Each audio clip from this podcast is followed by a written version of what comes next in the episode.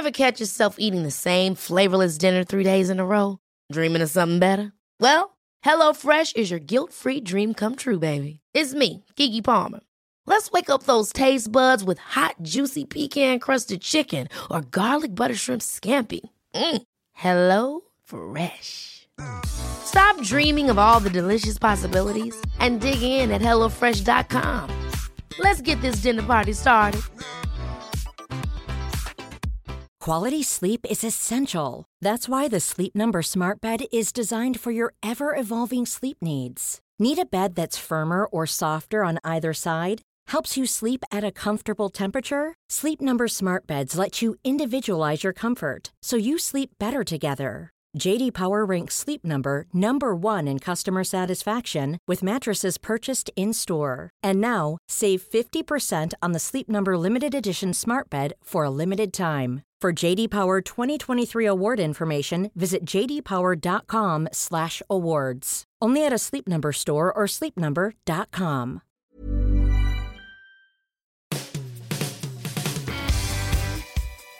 Hi, welcome to the Football Writers Podcast.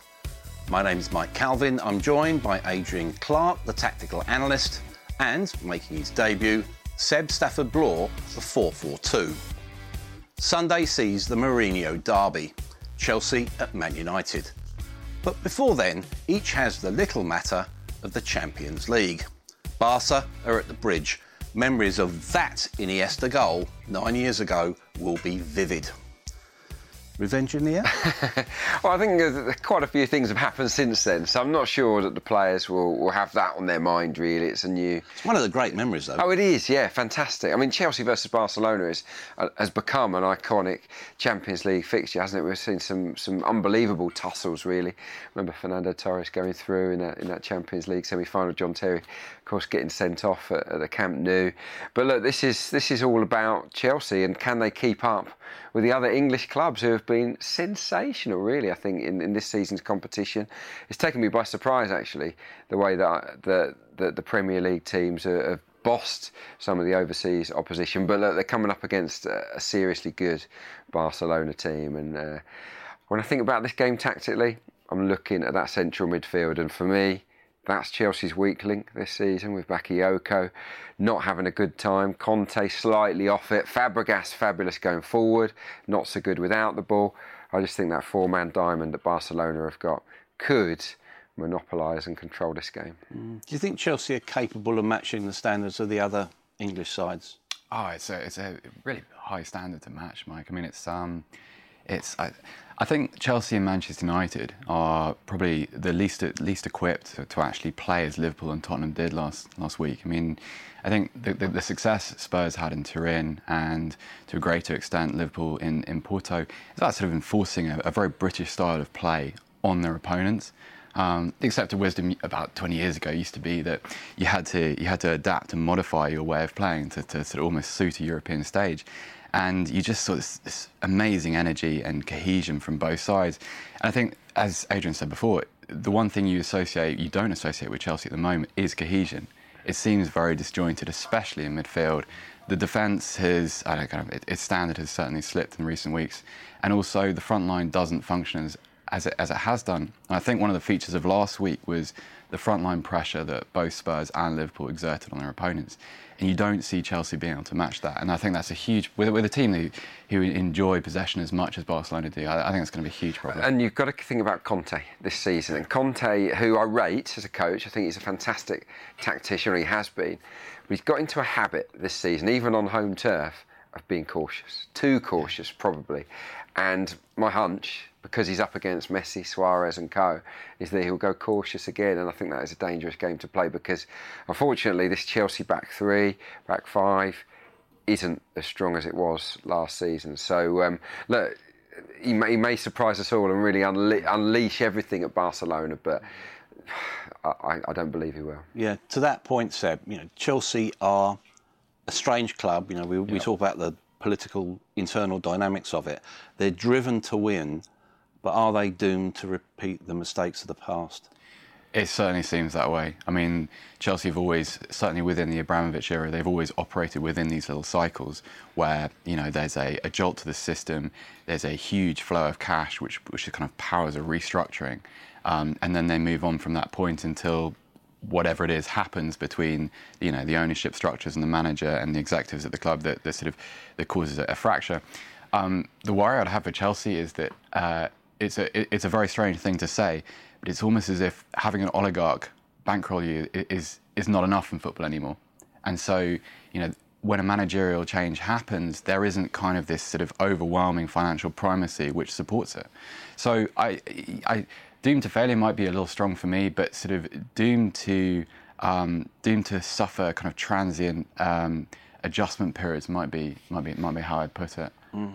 With a with a uh, you know from your playing career, a players have got a sixth sense for a managerial weakness. Mm. Chelsea have a history of being a very political dressing room. Oh yes. How do you imagine the internal dynamics going into this game? Oh, that's a good question. I don't. I, none of us really know, do we? That's the, that's the question. That's the point. We don't know what's going on behind the scenes. I don't think that the players have down tools for Antonio Conte. I think the fact that they realise or suspect that change is in the air this summer doesn't help because um, yeah, if you if you know that that guy's on his way, then I think there is a slight the five percent, three percent, whatever it is. You just you just maybe don't push yourself quite as much. They're not doing it on purpose. Um, so no, it's a, it's a strange situation. It's not ideal, but but a lot of these Chelsea players are used to it. yeah, yeah. uh, I find it really interesting with with Eden Hazard because yeah. you know everyone's talking about Real Madrid, but he's being quite coy about it and quite calm about it. Mm maybe he knows what's going to go on eventually. I don't know. Well, Eden Hazard's being calm about yeah. it. Yeah, look, Eden Hazard's got his eye probably on a move himself, hasn't he? I, I just get the feeling that, that the, the time for him to move on is, is coming. Um, I would imagine there'll be no shortage of, of suitors for him. And yet, look, as a player as well, uh, from my experience, you get fed up with change. Mm. You, you start to get used to a certain manager. You like that manager, he likes you then they're gone. And then you're back to square one. I mean, in Eden Hazard's case, most managers are going to like him, mm. um, although he had his moments, didn't he, with Jose Mourinho? So, um, so now it, it, there will come a point where Chelsea's players, the ones that have been through a few managers, just think, you know what? I'm out of here as well. This is this is getting a little bit a bit tiresome now. Do you think, um, just on Hazard, do you think maybe he's he's probably he's presumably watched um, players that he'd probably consider at least his equals or maybe even his inferiors get enormous wage rises in, in, in recent months. He's also probably aware that, um, whilst not quite at the end, Leo Messi and uh, Cristiano Ronaldo are nearing the end of their dominance of the Ballon d'Or. Do you think for someone like that, that who is he's 27, he's approaching what should be his prime? Do you think there might be a case of saying, well, I need to be at a club where there is, if not stability, at least a guaranteed option to be a, a Champions League semi-finalist every single year. Mm-hmm. And Chelsea you, you, don't really get that impression. Do you think that probably comes into his thinking? It would in mine. I mean, he'll yeah. be looking at Philippe Coutinho, won't he, with, with yeah. green eyes? Yeah. Eden Hazard, simple Alexis as Sanchez. Yeah, yeah absolutely. So, so yeah, I think, uh, and let's be honest, Roman Abramovich is not spending the same kind of money. He's, he used to shop, didn't he, at the, at the top end of the market. He's shopping in in the budget budget aisle at the moment. It's uh, it's a strange turnaround, and it does lend weight to the the thought that perhaps he is losing a little bit of interest in the Chelsea project. He's not trying to keep pace with United or City, and that is that is the big difference. Mm. With Barcelona, you, know, you mentioned Messi there, Seb.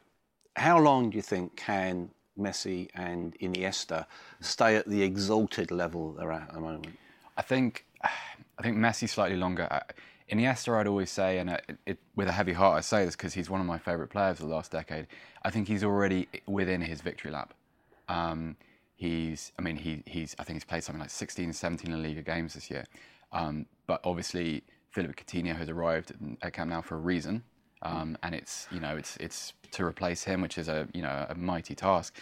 Messi, I, I, don't know. I mean, I playing a slightly deeper role, isn't it? He is, and, and also the, the, the system has shifted around him a little bit. Obviously, um, Neymar's he, him leaving has sort of left him as a more of a two with Luis Suarez rather than a kind of a, a tracking trident. Um, I don't know. I'm, I'm, I'm, aware that Messi has always said that he wants to finish his career in Argentina, um, and you expect that probably to happen by the time he's 33, 34. Iniesta, I think physically isn't quite what he was. Um, he also hasn't quite been the same player since Xavi retired behind him, and who would be, to be fair. That's a you know, it's a, a, a great piece to lose. Um, so I think we are approaching the sort of certainly as a um, as a sort of collective of the, the last remnants of that Guardiola team, we are approaching the end now. Mm. But they're still unbeaten in 31 league games, yeah. new club record. Yeah. Uh, Which surprised me, by the way, that that was a club record. Really? Yeah, I thought they would have would have gone longer than that yeah. in, in, the past. Yeah. Um, they're different under Valverde, aren't they? They're, they're, not actually as good to watch. They're, they're much more functional, um, very narrow. Um, that makes them a tougher nut to crack away from home, especially. Um, so yeah, and, and I, I, do feel that Luis Suarez is on is on the slide. And I'm not saying he's he's gone as a striker, but it, it wouldn't surprise me if Barcelona went in for uh, a younger centre forward in, in the summer if they're if they're looking to to revamp their squad. Um, look, I, they're top of La Liga by, by a mile at the moment, but they still don't they don't excite me like the Barcelona sides of old. So I don't think they're going to win the Champions League this year, but I just, I just, I can't fancy Chelsea against them because um, Chelsea have been annihilated by Watford and, and by Bournemouth in recent weeks, uh, among others.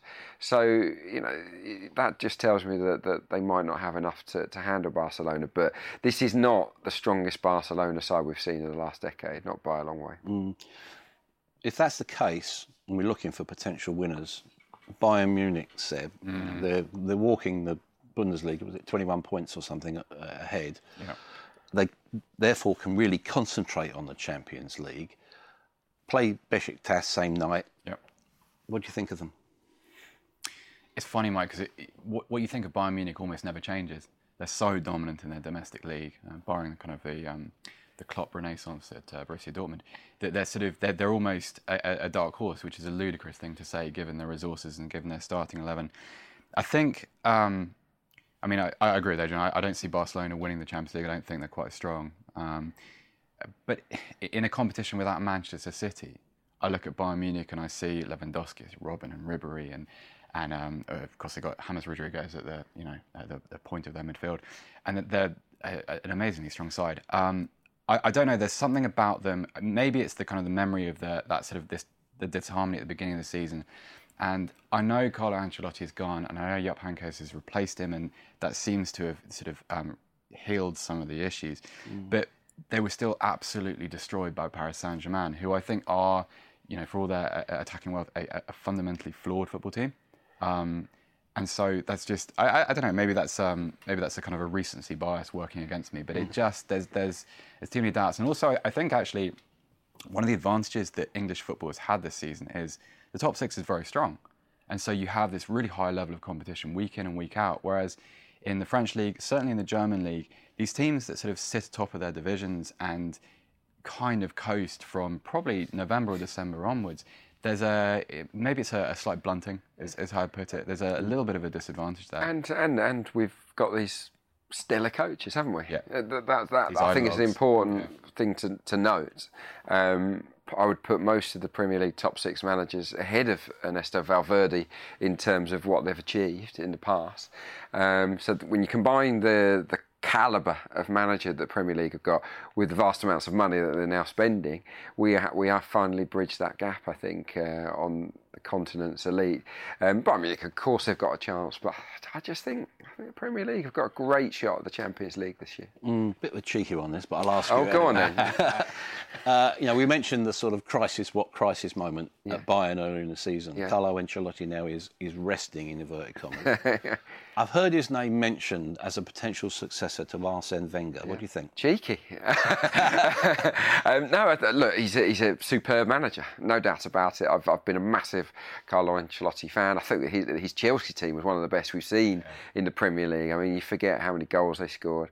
Um, very attack-minded manager, but at the same time, he does instill that discipline. Always been super popular with players. Is he too old?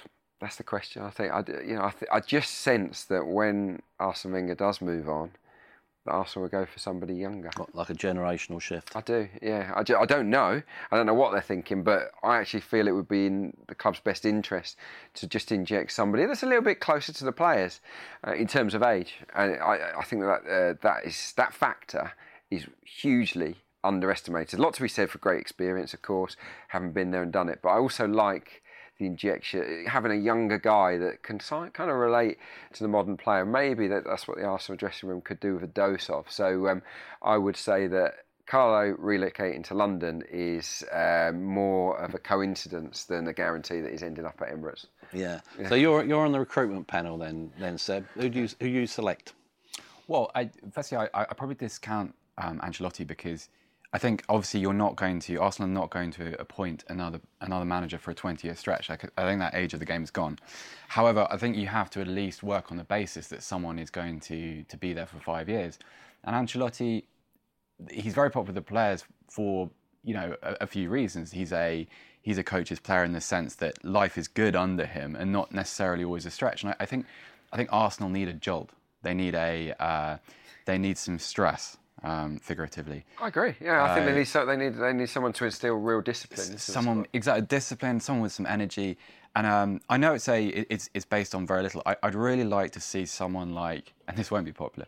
I'd like to see someone like Eddie Howe given an opportunity to not necessarily take the job, at least interview um, for it, because I think someone like that.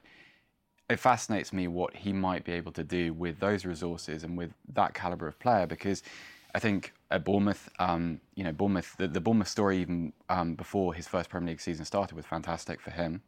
But also, what, what he's shown an ability to do is adapt and extract a level of performance out of a, a, a group of players without just reflexively going for the transfer market mm. and without just spending a lot We've of money. We've got players in that team who are in the League Two team, exactly which, which start off at minus whatever it was points. His defence, for instance, I mean, you just, I mean, with the greatest respect to some of those players, no one would have ever have you know Premier League clubs would never have imported them into the league had they not been promoted into it. I, I, yeah, I, I, still don't see Eddie Howe making that jump. I think it's a big leap. It is. It's and, a huge leap. And I think that that Arsenal will be looking for a manager with a more proven defensive record. Yeah. Because look, I've got no issue. Arsenal will continue to score bags of goals. What they need to do is tighten up defensively. So whoever does come in, I think has to focus on that aspect. Well, that's it then. Jose Mourinho for Arsenal, is it? Written in the stars. Yeah. I reckon Pochettino jump at it anyway. Yeah.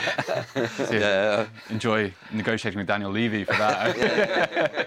yeah. yeah. Harry Kane, 350 million. half half a billion, I would think, for Pochettino. What, what about Mourinho? Um, you know, there are two two people in this marriage between Chelsea and and, and, uh, and Man United. Yeah.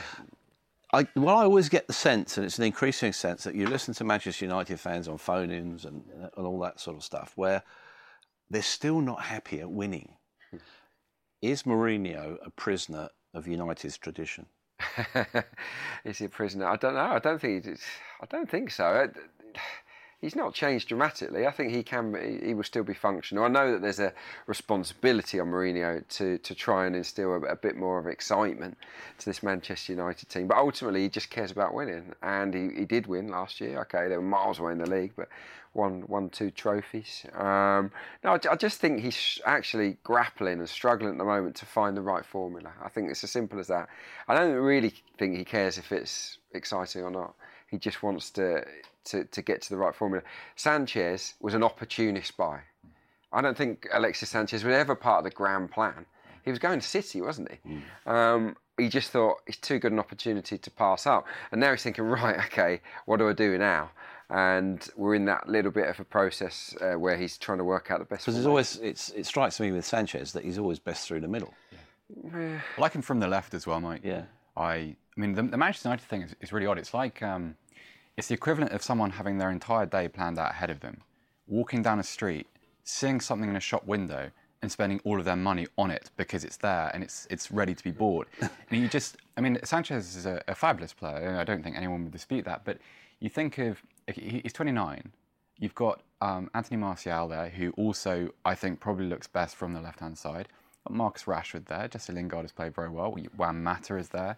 Henrik Mkhitaryan was there, and you you import this player who um, is you know, he's not a, dressing yeah, but, problem. But, but he's better than what they've got. But he'll be better, better, for 18 months, Adrian. Yeah. He'll be, he'll be, and, and then, but then what happens after that, and also what happens as a result of saying, we're going to pay you X amount of um, hundreds of thousands a week. And that's going to cause probably a, a, a fleet of contract renewals because yeah. well, it's bound to be a domino effect, and, isn't there? Yeah. And you, you just, it seems Manchester United can afford it. Manchester United as a club are not going to go under as a result of signing Alexis Sanchez, but it's it's such a it's such a, a here and now, short term. I've got to have it. But I, But isn't isn't you know one thing I just I know it's a very small mm. sample sh- size, but mm. looking at that game at Huddersfield at the weekend, you could see signs of some sort of relationship forming between him and Lukaku. He's, he's, a, he's a really good player. Look, the statistic, if you looked at the stats before he signed, he was, and you think of Alexis Sanchez being a, a striker that scores goals mainly. He hadn't provided many assists for Arsenal this season because he's been off it, um, distracted clearly. But he has cre- he had created almost twice as many chances as any United player this season in a poor season by him. Mm. He adds a lot to the Manchester United side already they are creating better chances because of him. He, he causes chaos inside the final third, and yes, he will he will tee up a, a stack of chances for Lukaku and others, and he'll chip in with his own. I agree, it's short term, but nothing's long term, is it? Not, not when Mourinho's around. the luxury of being Manchester United, you can think that way. You don't have to consider resale values, and you know. And look, if, if if they don't, Pogba will knock on the door. Yes. Now, Pogba will knock on the door and say, "Look, where's my, where's my, I need to be on the same money as Sanchez," and it's up to United. Either they say, "Okay, we don't want to lose you," or they say, "You know what? We're gonna we're gonna move you on. No place for you," and they will move him on. They'll probably get their money back, and they'll, they'll just go for a younger model. So. Uh, yeah, I don't. Yeah, Manchester United. Uh, no player is bigger than the club. Although, when you've got an entire marketing strategy built around one player, i.e., Paul Pogba, that does cause complications, at least commercially, for him, doesn't it? I'd have thought so. I mean, I, I, I've got a great deal of sympathy for Paul Pogba actually because I, I look at the circumstances which brought him to the club, and I think he's a fabulous player. I, I, I would pay to watch Paul Pogba. I mean, he's he's wonderful. Um, what I'd say though is, is that it's it's quite strange that you have in the same summer you, you bring in a coach who famously doesn't tolerate individualism, even from extremely gifted players, and then you, you bring in a midfielder who, for all his merits, um, is someone that you have to allow to, to ad lib within the scope of a game to a certain degree, and you expect that to work. I mean, it's just it's a very I don't know. It just it's always made me think that this was a if you if you had a, if you had a player that didn't have Paul Pogba's name and his celebrity, and you described his profile to Jose Mourinho and said, right, this is going to be the centerpiece of your midfield, I can't believe he'd say yes. I, I let's do 90 million for pounds for that. I, I just it's very odd. And I, I just I think I remember watching the Newcastle game when Pogba came off and looking at his expression. He just looked like a player that he, he didn't really understand. He, he understood why he he was taken off, but he didn't really understand why it is that his relationship with the manager has kind of reached this level. Whereas If Pogba's attitude doesn't improve, I'd sell him. Simple as that. He's because he, he's he needs to offer more.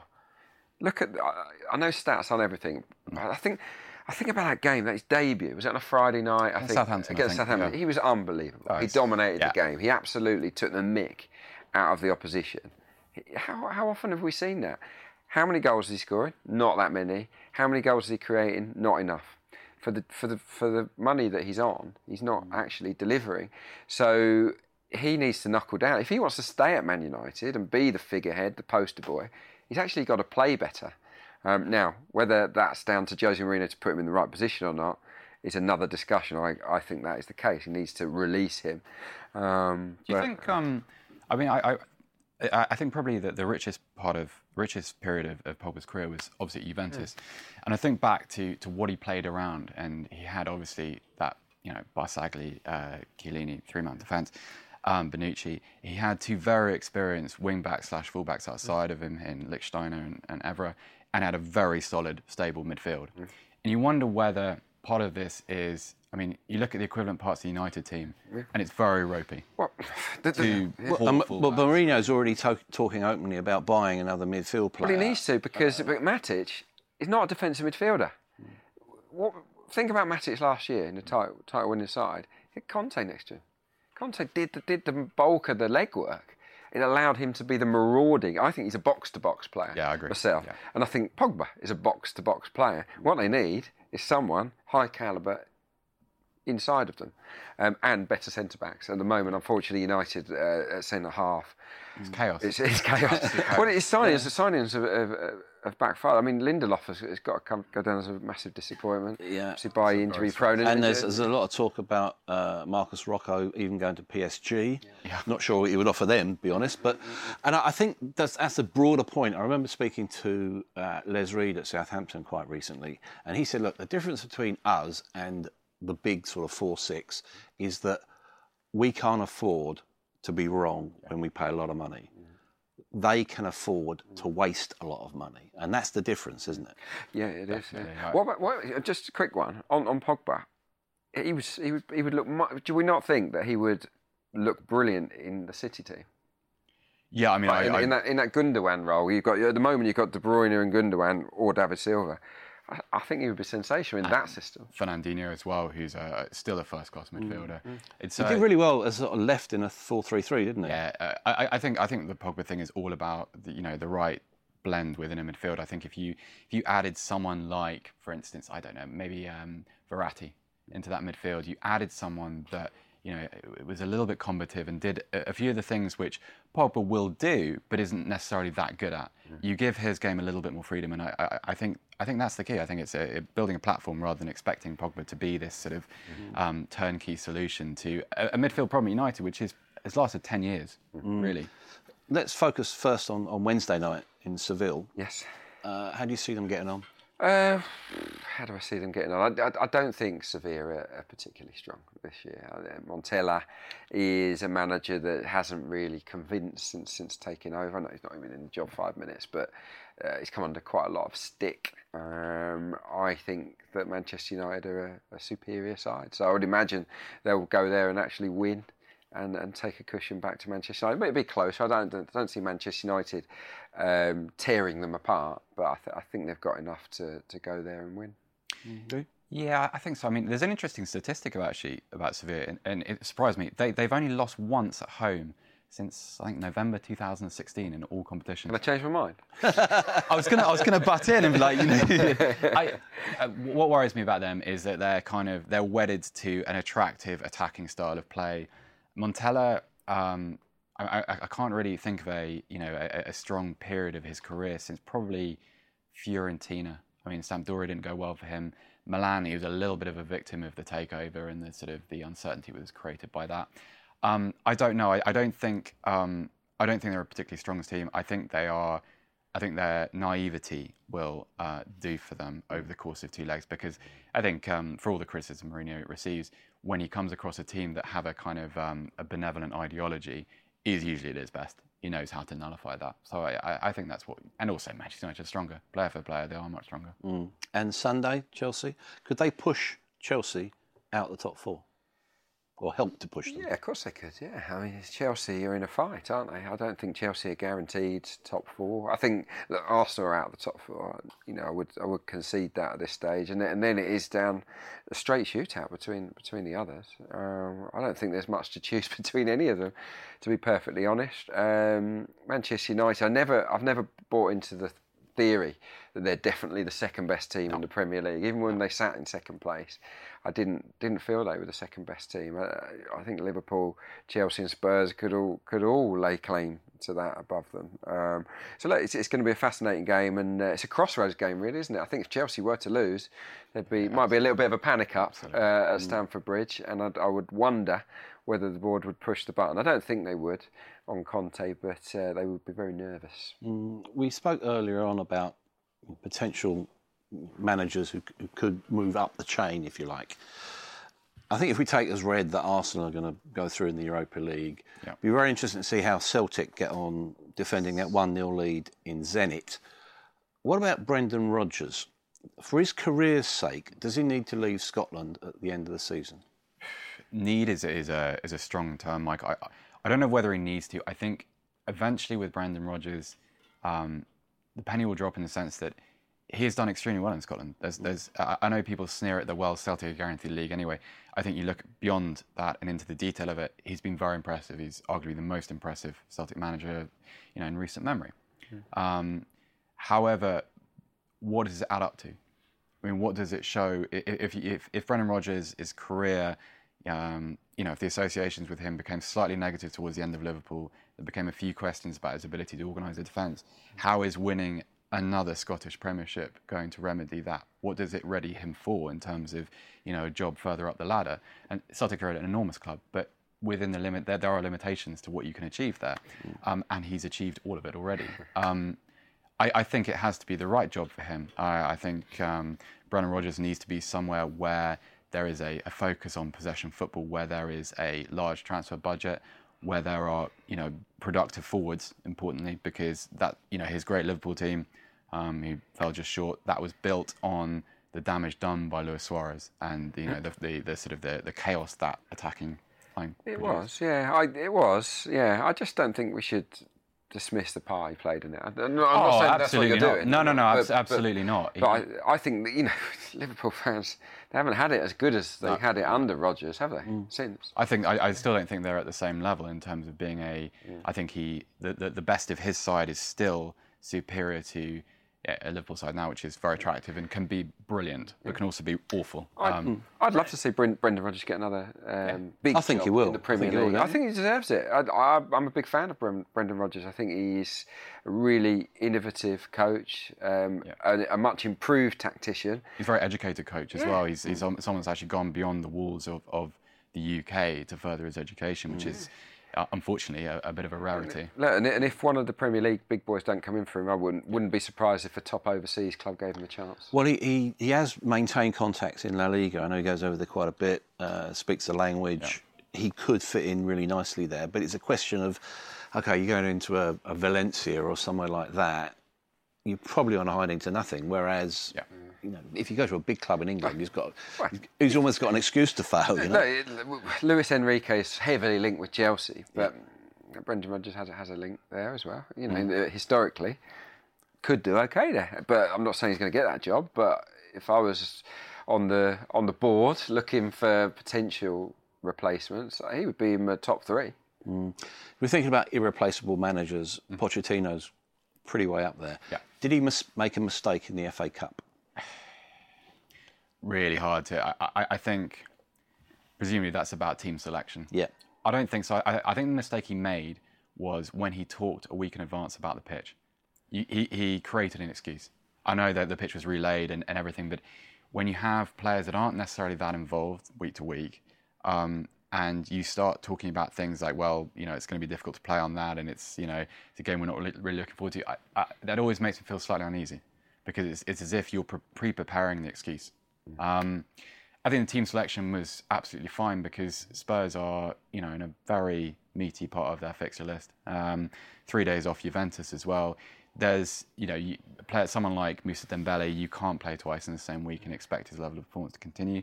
And Dembele is critical to, to what Spurs do in the Juventus calibre of game. Um, I think one of the problems is that Fernando Llorente hasn't really worked out as he should have done.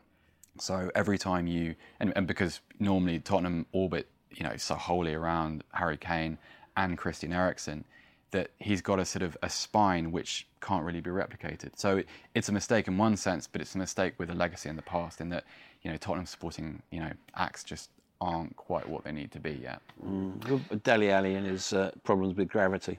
No, right, look, Dele Dele Alli is a serial diver. Oh, Uh, he- what, I, I, no, I, I'm gonna, I'm gonna, I'm gonna die on this hill. well, well, I, I, look, anyone who said no, anyone who says Dele, Dele Alli didn't didn't dive for that penalty has been fooled because he clearly dived. He clearly leaned into it. I've seen the still of when that that, that knee just scraped, just scratched him.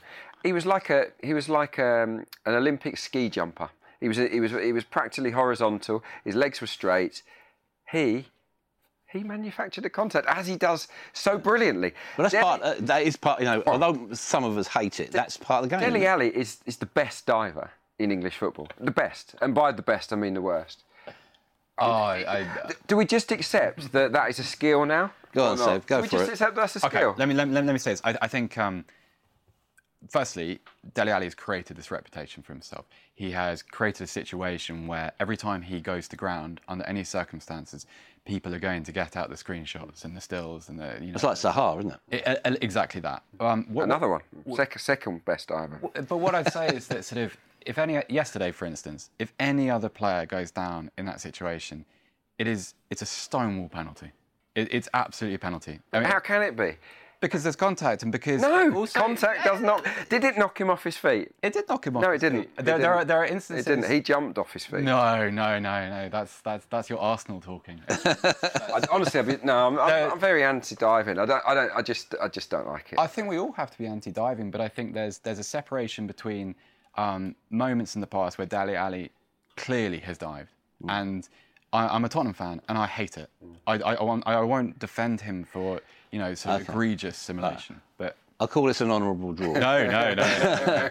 and, the cameras go off, we'll and- continue and- and I'll get back at you, Aid. Uh, uh, nights out that you have known as a player, right? This is the this is a big weekend course, yeah. for West Brom Yeah, yeah. against Huddersfield. You know, the, the conventional wisdom is that Alan Pardew's got two games. yeah, I saw that. Uh, You must have read the reports from Spain with a with a wry smile.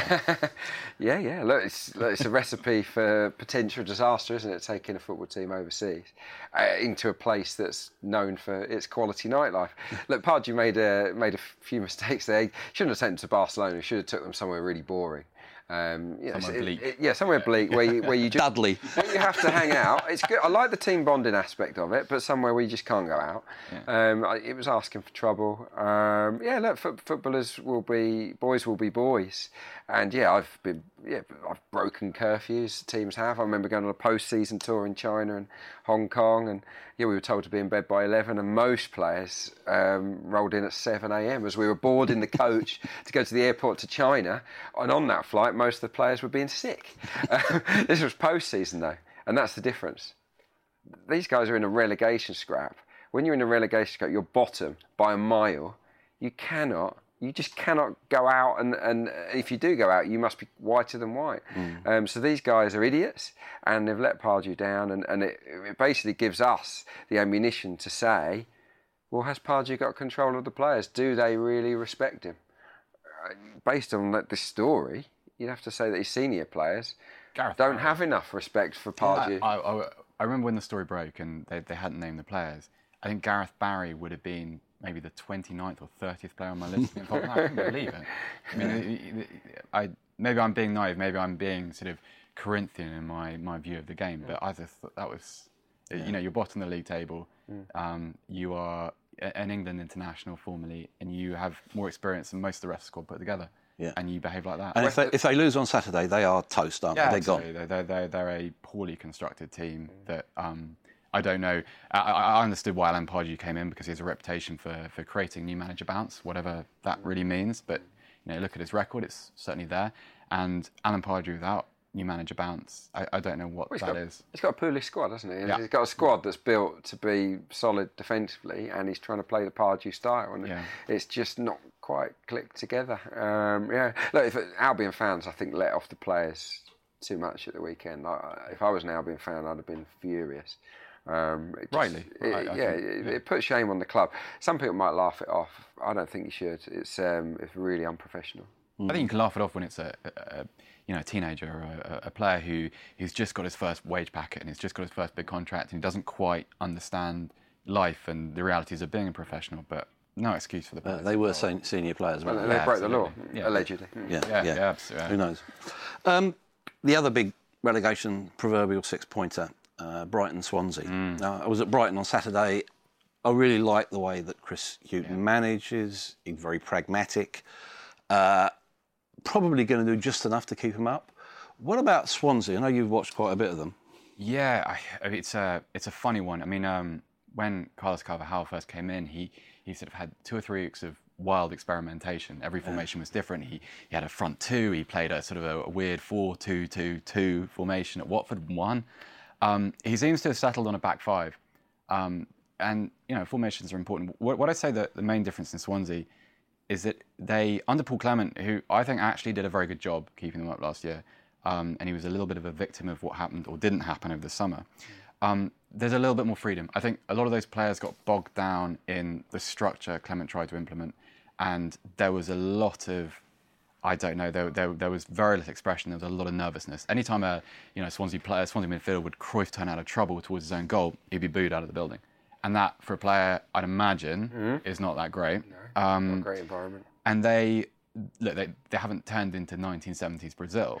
Um, but there is there are a few individual performances which have spiked. Notably, Jordan Ayew, I think, has Big started to play. Mm. really well, um, despite uh, you know uh, facing quite a lot of detractors. Um, Sam Clucas suddenly doesn't quite look like a 20 million pound player, but has started to give a very tangible contribution. Alfie Mawson looks back to the player he was at the end of last season. Mawson is a, an excellent central, defeat, uh, central defender. And whether Swansea stay in the division or not, he will because he's good enough to. Um, but I think um, I think this might be uh, a case where a change of voice and a change of style. Carvalhal's a more laid-back character than Clement. Clement was very um, not confrontational, but he, a very direct guy and, and, and very very serious. Carvalhal's not. And um, He's Mr. Metaphor, isn't We he? like him, yeah. We love, loves an analogy, doesn't he? I mean, he's a character. Can, I think one um, key thing that a lot of clubs don't take into account is that to get the best out of a team, the players have to like the manager. Yeah. They have to like them. And if you if you if you think they're you know too boring, too intense, too too whatever, then then it, it can affect the morale. It can affect the way they play. I just think they like him, and it, they're, they're running much harder, aren't they? They're- That you can visibly see the effort levels have gone through the roof. And uh, Jordan Knight, I think, has been outstanding. Adrian, Absolutely brilliant. One, one of the things I've always wondered, and this might just be one of those sort of outsider assumptions that people like me make, but when a manager is strict and heavy on the detail, Mm. is it true that at a certain point you just tune him out as a player? You just stop listening. Well, it depends. Yeah. Not it- to you can use you can use other teams. Well, I yeah, I mean, you probably use you're talking to the wrong person because I didn't like to consume too much information. I Right. preferred if I could turn up ten minutes before the game, put my shin pads on, and go out without thinking about it. That that I would I would be just as good as if I had two hours to sit down and prepare and think through every scenario. That was me. out. Every every player is different, and I think the art of management is to to know your players and Yeah. to know uh, which players to give the details to and which which not to. But yeah, that, of course, and and uh, but but players as a rule, if you're winning and you're playing well, and the manager is giving you loads of information all the time, you're happy to accept it. It's when it goes the other way, you're like, all right, mate, just let me play, and and that is where the that's where the issue can lie. Yeah. Okay. We've got some qu- questions from the viewers and the listeners. Um, managerial one, which follows on quite nicely. Uh, Ray Element. Assuming Albion sack Pardew, who, if anyone, can save us? No one. Sorry. Yeah, it's, it's gone. I think. They I- played I- their trick, haven't they? I mean, Yeah, it's- I mean, mm, I don't even think if you got Pulis back, I'm not saying that they will get Pulis back, but Pulis has never been down. He's he's the Houdini of the Premier League. Uh, even if you got him back, I think they've left themselves too much to do because they need to win games now, and I just don't see them winning enough games. Um, They haven't got enough goals in that team. I don't think. yeah, uh, yeah. There's not one name that can save them. It's down to the players. Look, you, they've, they've done a great escape before, haven't they? West Brom was it under Brian Robson a few years ago? But yeah, I, I look at that team and I don't, I don't see it happening. right. Sorry. Um, couple of similar questions. Stu asks uh, Do you feel that the Pogba spat with Mourinho is genuine or is it media fabrication? Oh, uh, I, I, I think it's probably multiplied by the media a little bit, but that's the nature of the beast. I think there must be something there. I mean, if you, if you look at the body language of the people involved and also, well, look at the games. I mean, you don't drag off your 90 million pound midfielder when you need a goal, if all is well. I mean, it, uh, clearly there's some substance to it. Yeah, you no, agree with I do agree. Um, yeah, I don't think it's irreparable, but but it, I think it. Jose Mourinho, it's probably the right time to lay down the law a little bit to, to Pogba, as what we talked about earlier. You've got to raise your performance levels. Um, Pogba will say you need to get the right players around me, and eventually, hopefully, they, you know, from a United point of view, hopefully they will they will repair the damage. Um, but it's a critical few weeks. If it goes continues to to drift along and, and, and stagnate or go pear shaped, then I think Pogba will be sold. I think he's become almost an avatar for a much bigger problem.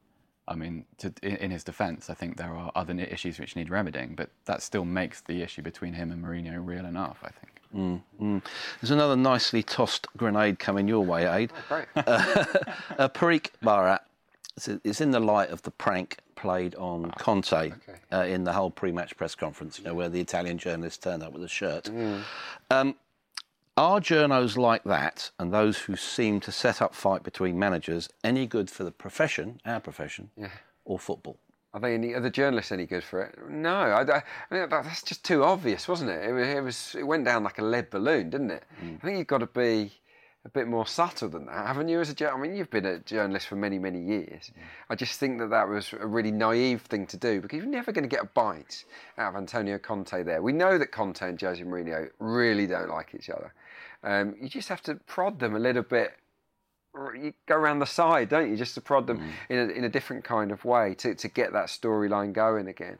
Um, but, you know, I just thought that was a that was a pretty lame Yeah, attempt. I, I wasn't there, but you, you know, it's the sort of thing that you can imagine people start looking at their shoes when stuff like that happens. It's incredibly disrespectful. It's a place of work. First of all, it's it's incredibly disrespectful to Antonio Conte. And secondly, people are there to do their job. And I remember reading a, a Daniel Taylor book some time ago, and he was, is the season he spent following Man United and Alex Ferguson. And he, he used to talk about um, the flow of a press conference. And, uh, you know, you guys have, have been enough to, to recognise that, and that's true, and less so with some managers.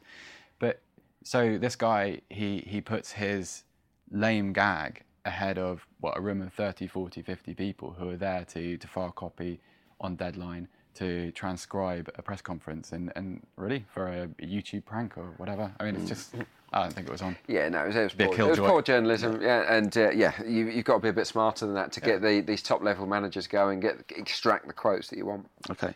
Brian Cannon Hunter. Is winning trophies overrated? They seem to matter less and less compared to staying in the Premier League or getting into the top Well, four. yeah, look, yeah, it, it feels. Are we that just way. about to speak about the League Cup final? It does feel that way because um, managers will continually sacrifice the quest for trophies, won't they? Uh, don't get it. I mean, money, money's just taken over the game, hasn't it? And that is, it, you know, I still love football. I, I can't get enough of football, but it taints football the the way that money has taken over. And, and we, look, we we could talk about that all day and all night and all night, unfortunately. But um, for me, and I think for players, uh, for actually no, for a lot of players, money money probably does does become more important. I mean, it should be about the trophies, shouldn't it? Let, Clearly. let, let's talk about the final then. Who wins and why? Uh, Manchester City because they're better. Be succinct. I, I, I honestly, I, I'm, I'm not, you know, trying to be snarky. I just, I don't see a way in which Arsenal win that game. I just think um, uh, Arsenal will be two weeks off um, being dominated at Wembley by Tottenham, and um, Manchester City are a superior side. They are, you know, okay, uh, they're dealing with a few injuries, and Gabriel Jesus is still not fit, but um, I don't know how. I don't know how that defence and that midfield contains uh, Manchester City. no, it's- Who, who are you good looking point. for to actually play out their skin? Well, I think an Arsenal perspective, I think that, that Arsenal can win the game. I mean, they beat uh, okay, albeit, albeit inferior City team last season in the semi-final at Wembley. That's not good, as good, that's not as good. good this season. They had a great tactical game plan that day. Deservedly beat Manchester City. Um, I, I would say Aubameyang is is the is the key. Um, Aubameyang one v one with Nicolas Otamendi, who's a player that I still don't rate. Who, even though he's had a much improved season, he still dives in. Still very rash. He still dives in. Yeah. He still gets his positioning wrong. He still leaves too much space in behind him. Um, I, th- I would anticipate Man City dominating possession. And if Arsenal have got any wits about them, they will go direct, miss out the City press, and release Aubameyang in behind. And, and when he's 1v1, we've seen it already, he's clinical. So, um, and there was a goal that, against Tottenham that, that, that, that the flag went up incorrectly. a He lovely scored- pass, he- yeah, he from scored one. He scored one uh, one v one goal from a similar pass. It's those scenarios that I can see Arsenal hurting City because the City do have weaknesses. They are at the back. I co-commentated on the Basel Man City game. Imperious going forward, but Basel could have scored four or five goals, and against uh, a better team. The opposition would have scored. So Arsenal have a chance, but they're clearly underdogs. Do you think um, you, you talked about um, sort of uh, adopting the approach around Man City's weakness and skipping their press? Do you think Wenger would do that? I mean, he's kind of famous for for kind of um, you know dancing with the one that brung him uh, tactically. I mean, do, do, do you see him actually? Every, every time they've played City, they've, they've been more direct than they usually are. Um, but but like, it's uh, the the bigger question is: uh, Are Arsenal good enough without the ball to contain Manchester City? And most people would probably say no. Absolutely. Looking at that Arsenal defence, this could get messy. Thanks for joining us here on the Football Writers Podcast.